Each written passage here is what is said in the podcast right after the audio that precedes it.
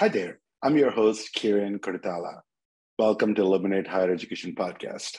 On this N Squared series, this week we bring a great episode featuring Rick Torres as the moderator for a panel called Imagining a Connected Smart Campus.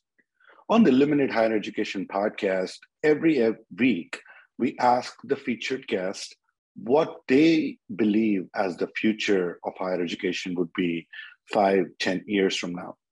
On this panel at N Squared, which occurred in February 2022, we asked some of the leading minds leading some of the businesses, universities, and disruptive technologies on what they see as a way to reimagine higher education for a more affordable education for every learner, for more accessible education for every student of every learning method, and also for any administrator and faculty to deliver learning in the best mode possible for their learners, universities, or colleges. I strongly believe that you'll enjoy this conversation. This happened on stage in Atlanta, Georgia in February 2022. Enjoy the episode. Rick Torres uh, from the Clearinghouse. Nice to meet you virtually. Enjoying this panel. So, this is a really interesting one. We've heard a lot of good things today about a lot of the good work that's going on and the need to modernize campuses. And what we're going to be talking about today is reimagining that smart, connected campus. And uh, before we get around, that's the name of the panel. And uh, before we like to have folks reintroduce themselves briefly, and Niraju came out. So, John, uh, I know you have not had the chance to introduce yourself, so please uh, do so. Thanks. I'm John Braswell with ACI Worldwide. Our, our company provides uh, uh, payment solutions for a number of industries, including higher education. Um, we are a global payments company and process uh, about 125 billion consumer transactions in the U.S. each year. Thank you. And then over to uh, Stacy, who also hasn't had a chance to introduce yourself. Hey, thank you. My name is Stacy Marshall. I'm the regional vice president for Mitel with a specific focus in vertical markets. Um, again, pointed toward higher education. Mitel is a uh, development communication software company via, I should say, via um, on what we consider omni-channel, which actually includes voice, email, SMS, web chat, and AI applications. Thank you. So, look, over the last two years, there's been no question that one of the big evolutions that's happened is the number of touchless transactions have increased dramatically. We know this, right? Our own lives every day. You know, you've gone to Grubhub delivery and you know, Uber Eats and they drop it off and you go pick it up, but also how you pay for things. A lot of it continues to evolve. And then you begin thinking about what should be the student, faculty, administrator, parent, alumni experience with a modern campus, with a smart connected technology enabling underpinning. You know, and colleges and universities are beginning to evolve their own brand. And a lot of it's coming to deal with, well, you know, how, what, what's the experience that even a recruit has when they come to the campus? You know, and what, how does that shape how they think about, you know, who we are? And there's lots of examples of modernization uh, that colleges are taking you know, the use of AI to support some typical activities like transcript ordering and things lo- along those lines. At the clearinghouse, we have one interesting one, because it takes time. Uh, I joined the clearinghouse in 08, and back then, about 30, well, more than that, about 45% of the transcripts were paper. paper. Today, it's still about 5 or 6%, but it's evolved right now, and it's all, a lot of it's, most of it's electronic. But now all of a sudden, blockchain's coming in, an NFT, and that becomes the bleeding edge. So there's another transformation that's happening out there that's technical. Suppose it's going to help the learner, you know, progress in their career, but it's an evolution. So the first question I have, and, and, and Tim, I'm going to hit you with this first. Um, what do you see as the role uh, and the potential adoption curve of schools of the latest technology like AI, QR codes, keychains, chatbots, You know, how do you see this adoption curve happening? And you can maybe talk about it from the University of Georgia perspective, but I'm sure you talk to fellow colleagues, you know, that are in the colleges, and I'm sure you've been able to glean some insights from them on that as well. You know, that is a, a fascinating, fascinating question. And frankly, you know, with what's going on in the world today, digital currency and digital credentials, I don't know what the hell that means in a country that doesn't have cell phone service or electricity. So, I mean, you know, the world changes in interesting ways. And, you know, the kind of question come, becomes, you know, how do you adopt technologies, you know, that best fit a, a certain time? Um, I, I will tell you the University of Georgia relative to other institutions tends to be a later adopter of technology. And we also tend to be an institution that focuses relentlessly on standardization and elimination of redundancy. So as we kind of entered the pandemic, we benefited enormously from the fact that we had standardized that toolkit and what was available to faculty and administrators to, to have touch points with their students. And it made it incredibly easier to pivot and really continue our, our missions during that, that, that pandemic. And that includes the standardization around a single learning management system, standardization around a single platform for synchronous and asynchronous learning, uh, a single platform for video capture and media distribution and content distribution. And, and that made it so much easier for, for our partners and the faculty to really pivot and, and keep our focus on students during the pandemic. I think you find that there's a bleeding edge among all institutions. So, you know, the CIO, my counterpart at Oral Roberts University, is really on the bleeding edge with the blockchain and credentials. And I think he's done some fairly interesting work. From the standpoint of the University of Georgia, we tend to, to be a later adopter as technologies hit, hit mainstream. Uh, frankly, that allows us as a $2 billion revenue entity to, to compete quite well with institutions that have multiples multiples of billions of revenue ahead of us. And so I, I think that uh, that slower adopter approach has, I think, served us well. Thank you very much, Tim. That great, great uh, response to that. And I wanted to uh, turn it over to uh, Gabrielle from uh, your perspective, uh, you know, coming from uh, with your business in mind and the kind of change you're trying to bring there. What's your view of the adoption curve for these types of technologies and some of the big obstacles that you see there? Absolutely. Um, so when it comes to adopting these new technologies, I think the biggest thing is I feel people just want to create a big leap and they just want to do everything at once. And these types of implementations don't happen all at once. And it's really important that we think strategically about how we implement it, why we implement it. At Beyond Academics, we really focus on the faculty and student experience first. We really understand what's going on in their ecosystem from all perspectives. We do think space sessions. Some of you have attended our think spaces, so you know what that's all about. Um, but we really, under, we really want to get an understanding of what is actually happening and then figuring out, okay, where can we make tweaks? Where can we automate? Um, because, you know, not all work is designed to be automated. I mean, education especially is such a humanistic experience, and without emotions involved in learning, learning does not take place because students are not numbers, um, they are people, and people do not learn when they do not feel like they are cared for, when they do, when they do not feel like they are safe, um, you know, in my education training, about 90% of my training was all about how do you create an inclusive learning environment because that was the number one thing. And so what automation and a lot of these smart technologies will do will actually enable people to do their jobs better. It will, it will enable them to be um, to be able to serve the student on a different level rather than if they were just doing some of these processes manually. And um, you know, students are used to these experiences right now because we have smart banking, we have smart retail, we have, you know, Amazon. I mean, Amazon is a prime example of customer service.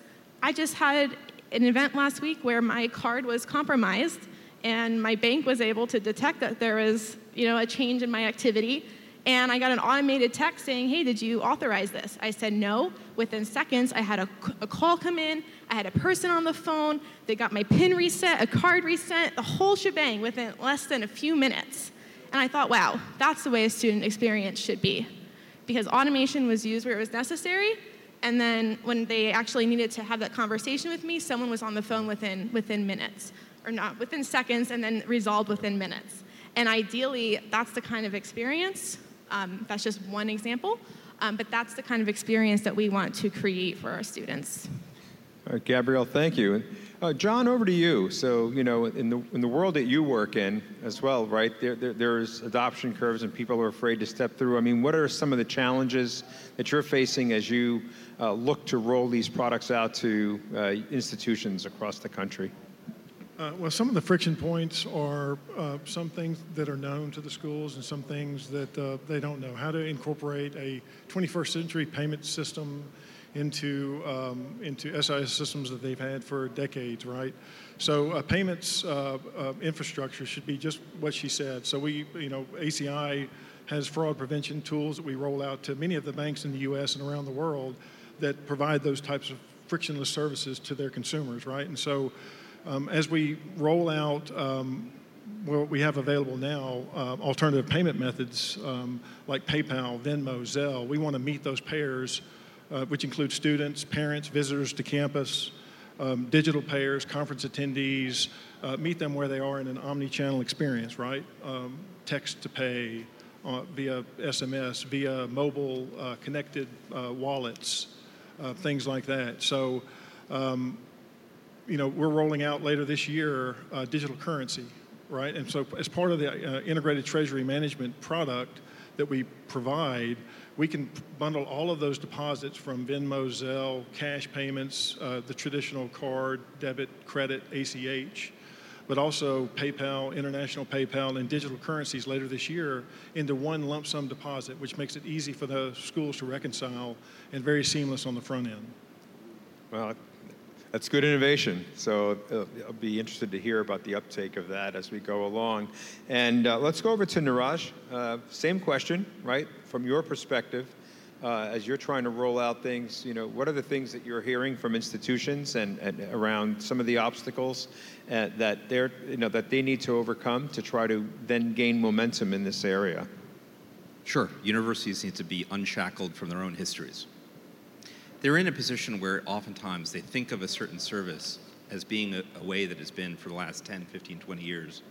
Yet at the same time, the events of the last two years have allowed them a chance to reimagine what should be the case. And oftentimes, these revolutions aren't even revolutions at all. They're evolutions, they're things that are already taking place in consumers' lives. And we're now applying them to a higher educational context. And so, to me, the thing that actually has been the biggest impediment, in, I think, historically, in terms of the adoption of these new technologies, is oftentimes, frankly, in, in many ways, having conversations with people who are themselves shackled by the histories that they have assumed over the years. Interesting. Well, that, you know, and I think that's absolutely, you see that everywhere, right? But, you know, there's always this, this really interesting conversation about willingness and ability to make a change, right? And sometimes, you know, you may not, you may be willing, but not have the technical capability to go do it. And that's something I was alluding to earlier when I was talking about, you know, some of the needs of colleges. But sometimes it's a, it, you have the will, or you don't may not have the will, but you're fully capable, right? And and it's how do you break that cycle? And I think that's what you're uh, referring to there. Terrific, uh, Stacy. Over to you. Sure. So I agree. All students are not in the same place in their journey and they're certainly not all equal. So I think some of the challenges that universities have to face and maybe define is how do we provide a tool for automation, self-service, and communication that enhances the student engagement with, with, to them along their journey. So we have some applications where in fact, it may be all self service. We may decide to, through an initial virtual tour or investigation of a campus environment, maybe we want to make sure that we have a web chat that goes along with that because we want to be able to capture that individual. It may not be someone going from high school directly into university. It may be someone um, who's in the 24 you know, year range or, or, or has you know, decided to make a career path change. And we need to make sure that everybody along that spectrum is comfortable with the communication solution that we want to thread through all of our applications. Thank you. So um, let's keep evolving this now, and let's talk about how the pandemic has played a role in the thinking in higher education about what to evolve now or what are the most emergent things to evolve now uh, versus other areas. So, for example, one of the things that we came across during the pandemic was that schools did not have a business continuity plan. Right? Everything was done in the office, and it was a mess both at the not only the post-secondary level, but frankly at the high school level, where there was just no post-secondary plan. So, in listening to the conversations today, I'd like you to think about in this next uh, comment almost separating out learning, because learning certainly went through some evolution. Some were successful and some weren't, and learning support. But then administrative services, right? Because that's another evolution, right? That's what you know. I mean, what did what did schools experience during the pandemic, in support, as it related to learning, and then student services and what kind of questions is it raising for the campus on the need for offices and the need for touch points, right? When you start looking at the world of the student from those two lenses, learning and learning support and administrative services. And Tim, I'm going to start with you on this one. You know, I think I would frame my experience at the University of Georgia this way.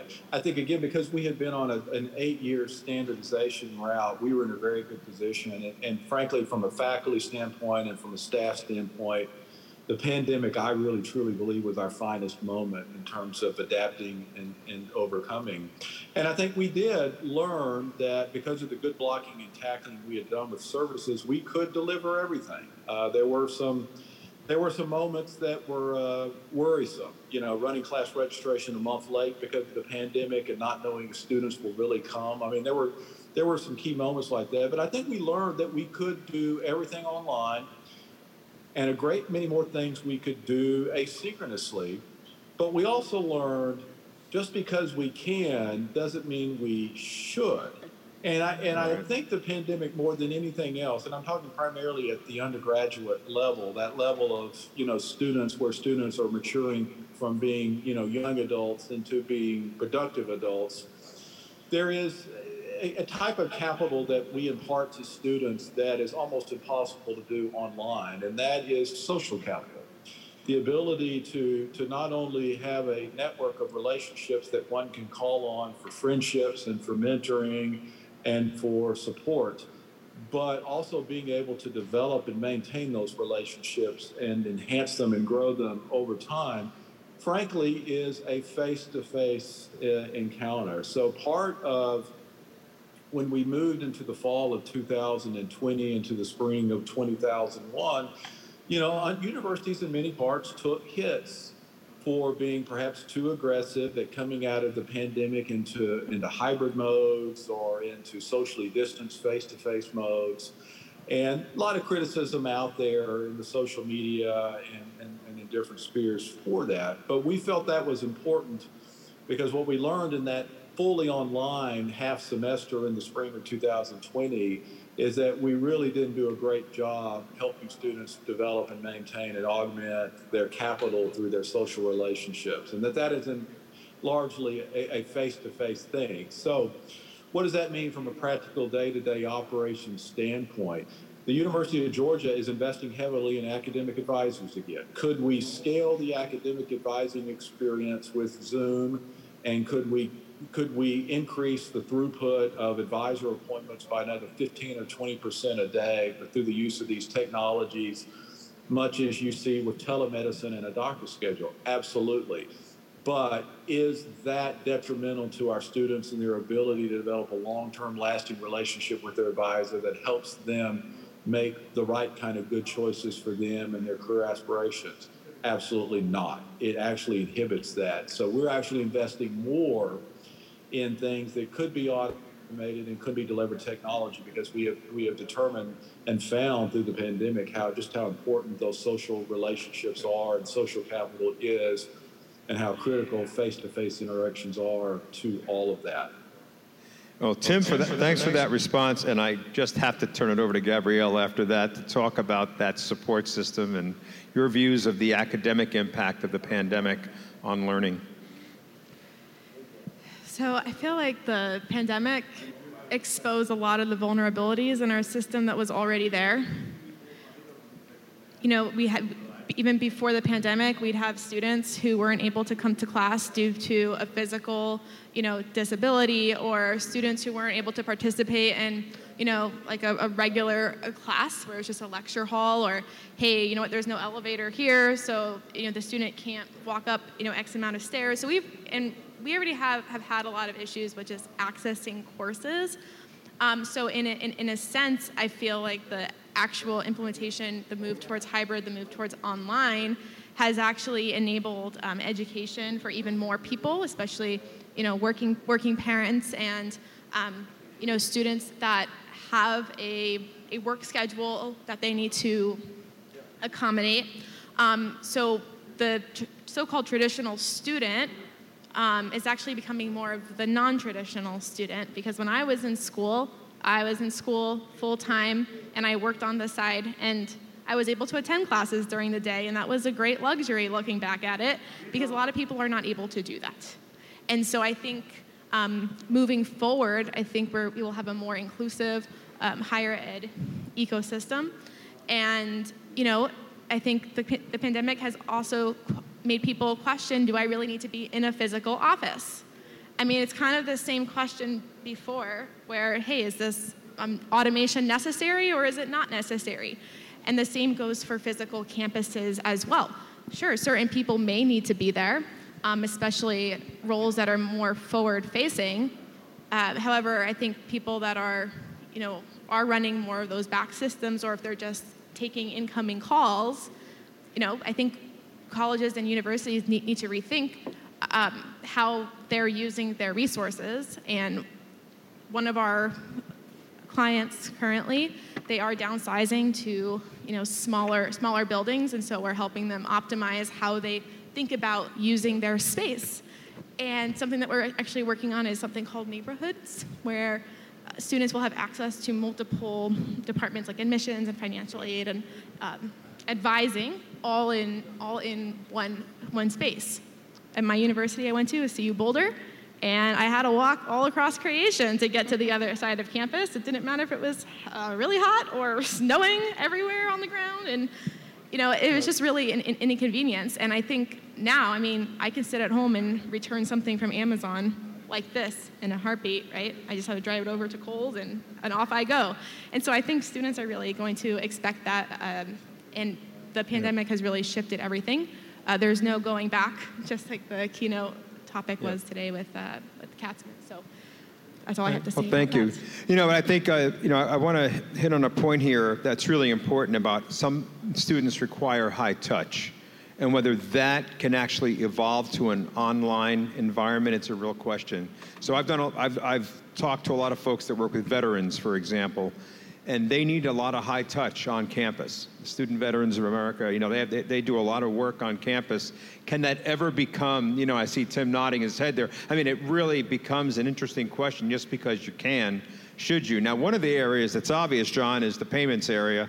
And if you look at the bursar's office and the cashier's office, and, you know, a lot of things I'm sure changed because of the pandemic, probably working in your favor, like, okay, one-stop shops. I mean, how do I get all the student payments sort of concentrated? Can you give me a sense of how the pandemic impacted payments and whether or not schools are saying we need a, we need a better mousetrap? I mean, are they reacting to this? Because the bursar's office wasn't open. The cashier's office wasn't open, the bookstore wasn't open, and all of a sudden, you know, they had to figure out how to process these payments. Yeah, that's, that's a good question. I'm going to go back to, to your earlier statement. Um, you know, even though we can, should we? Right? Or should, should a school go completely? I think the hybrid model is the answer. And I think there's a, a generational difference here because a lot of people like to get out and, and, and, and be in front of people, right? So I think uh, our company had 33 offices worldwide at the beginning of the pan- pandemic, and we now have, I think, 13 offices worldwide. We closed 20 offices worldwide due to the pandemic. So I think that um, I think it's also exposed um, something that uh, that we need that human interaction. I think the pandemic has accelerated um, the um, the um, the exclusiveness of people. They're they're they're they're inward looking. They're not, they're not, they weren't socially interacting, and I think that's very healthy for people to that can get out and have that social interaction. As far, far as payments go, our research shows that, you know, 47% of everybody, uh, uh, all kids under 27 want to have a, contact, a contactless payment solution, right? So, you know, if you are going to have payments in person, you are athletic events, things like that. They need to be able to tap that payment with a connected wallet. So, from a payments perspective, obviously we, we can provide everything uh, omni-channel right, online, right. but but I think that some people, veterans, myself uh, as a veteran, high touch, they want to get in and interact with somebody in person. That's no, thank you for that. So Absolutely. now we'll go over to uh, Stacy. Your thoughts on the subject? Yes, being in communications 27 plus years, we've had customers, I have customers that started or, or had this origin when the pandemic hit, and they were all at different areas. We had some universities and K through 12 that were not impacted at all because they already had a unified communication platform. Um, and others were, were in different places along that journey. But I think the one thing that got put upon the education market, which was maybe completely outside of our purview prior to the pandemic, was being able to communicate with the community and cut through the noise. There were so many pivots early on at the pandemic. Um, the Office of Pupil Transportation, how do students get to, to school? Um, where are they physically living if they're not on campus? How do they get this information? And, and how can we deliver it proactively? Because they're not always going to come to the website at the right appropriate time. So I think it's really incumbent now upon the education market, upon, upon educators, upon universities, and particularly K through 12, because parents were also working from home students were working from home. So, how do we juggle all of the cacophony uh, coming at us at that same time? And, and, I think that's still actually an equation that hasn't yet um, completely evolved. Thank you for that, Stacy. And Niraj, you get the, uh, you know, the prize of bringing us home in this half-hour, uh, you know, uh, panel, which uh, has been terrific. So, your final thoughts on the subject here? Sure. I, I guess I won't share some thoughts as much as share a story. Okay. So uh, I think, like many of the people on the stage, when March 2020 happened, um, obviously all of our lives and our businesses were obviously changed and probably indelibly forever. Um, and for my business, we operate 150 college bookstores, but we don't have any physical bookstores. It's all online. Um, this whole question of physical interaction was something that had not really received a lot of attention uh, prior to that moment, particularly from uh, a number of people in higher education and, and administrators. And, and, when it did happen, for the first month or two, um, I think they were very focused, appropriately so, on how do we keep our educational systems running? Like, how do we deliver education online? And that was what they should be doing. That's their function and their mission of the institution. But then, as we started to wind our way till May and June of 2020, we started to receive these calls, not just one or two, but dozens of calls from institutions that had to ask some very basic and fundamental questions, which is how do we continue to operate when people aren't physically on campus, when our own staff are nervous about coming into campus and desiring touchless systems. Um, and the reality is, is that um, I, I, think going back to my earlier comments, it, it, it helped to unshackle their own views relative to what these services should be. It allowed them a chance to reimagine and as that has now gone from just a few months to now two years, I really do have hope and optimism that that unshackling, that openness to sort of new ideas and new thinking, it's not something that will be just a fleeting memory, but rather something that stays, stays with this whole community for years. I think it will. And I think it's going to be something that has provided a catalyst for positive change and um, I, I think the higher education system is actually better for it, looking back.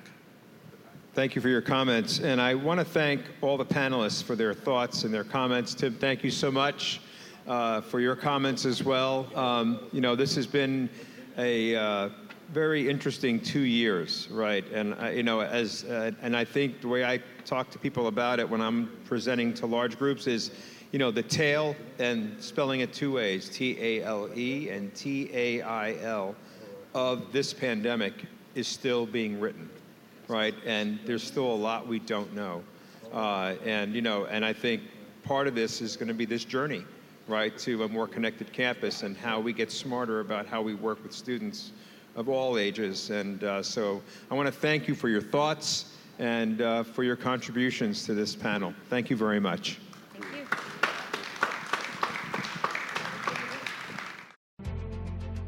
Everything is a service. Whether it's finding ways to help students reach their goals within higher education, sharing medical records to patients quickly and securely, informing residential customers of an impending outage, or communicating with remote satellites thousands of miles apart. All of it requires data, integration, and communication. At N2N, we provide services that make all of these possibilities realities. And we make it faster, simpler, secure, and easier. Because we believe everything is a service, and bringing everything together is how we can help you innovate and change the world.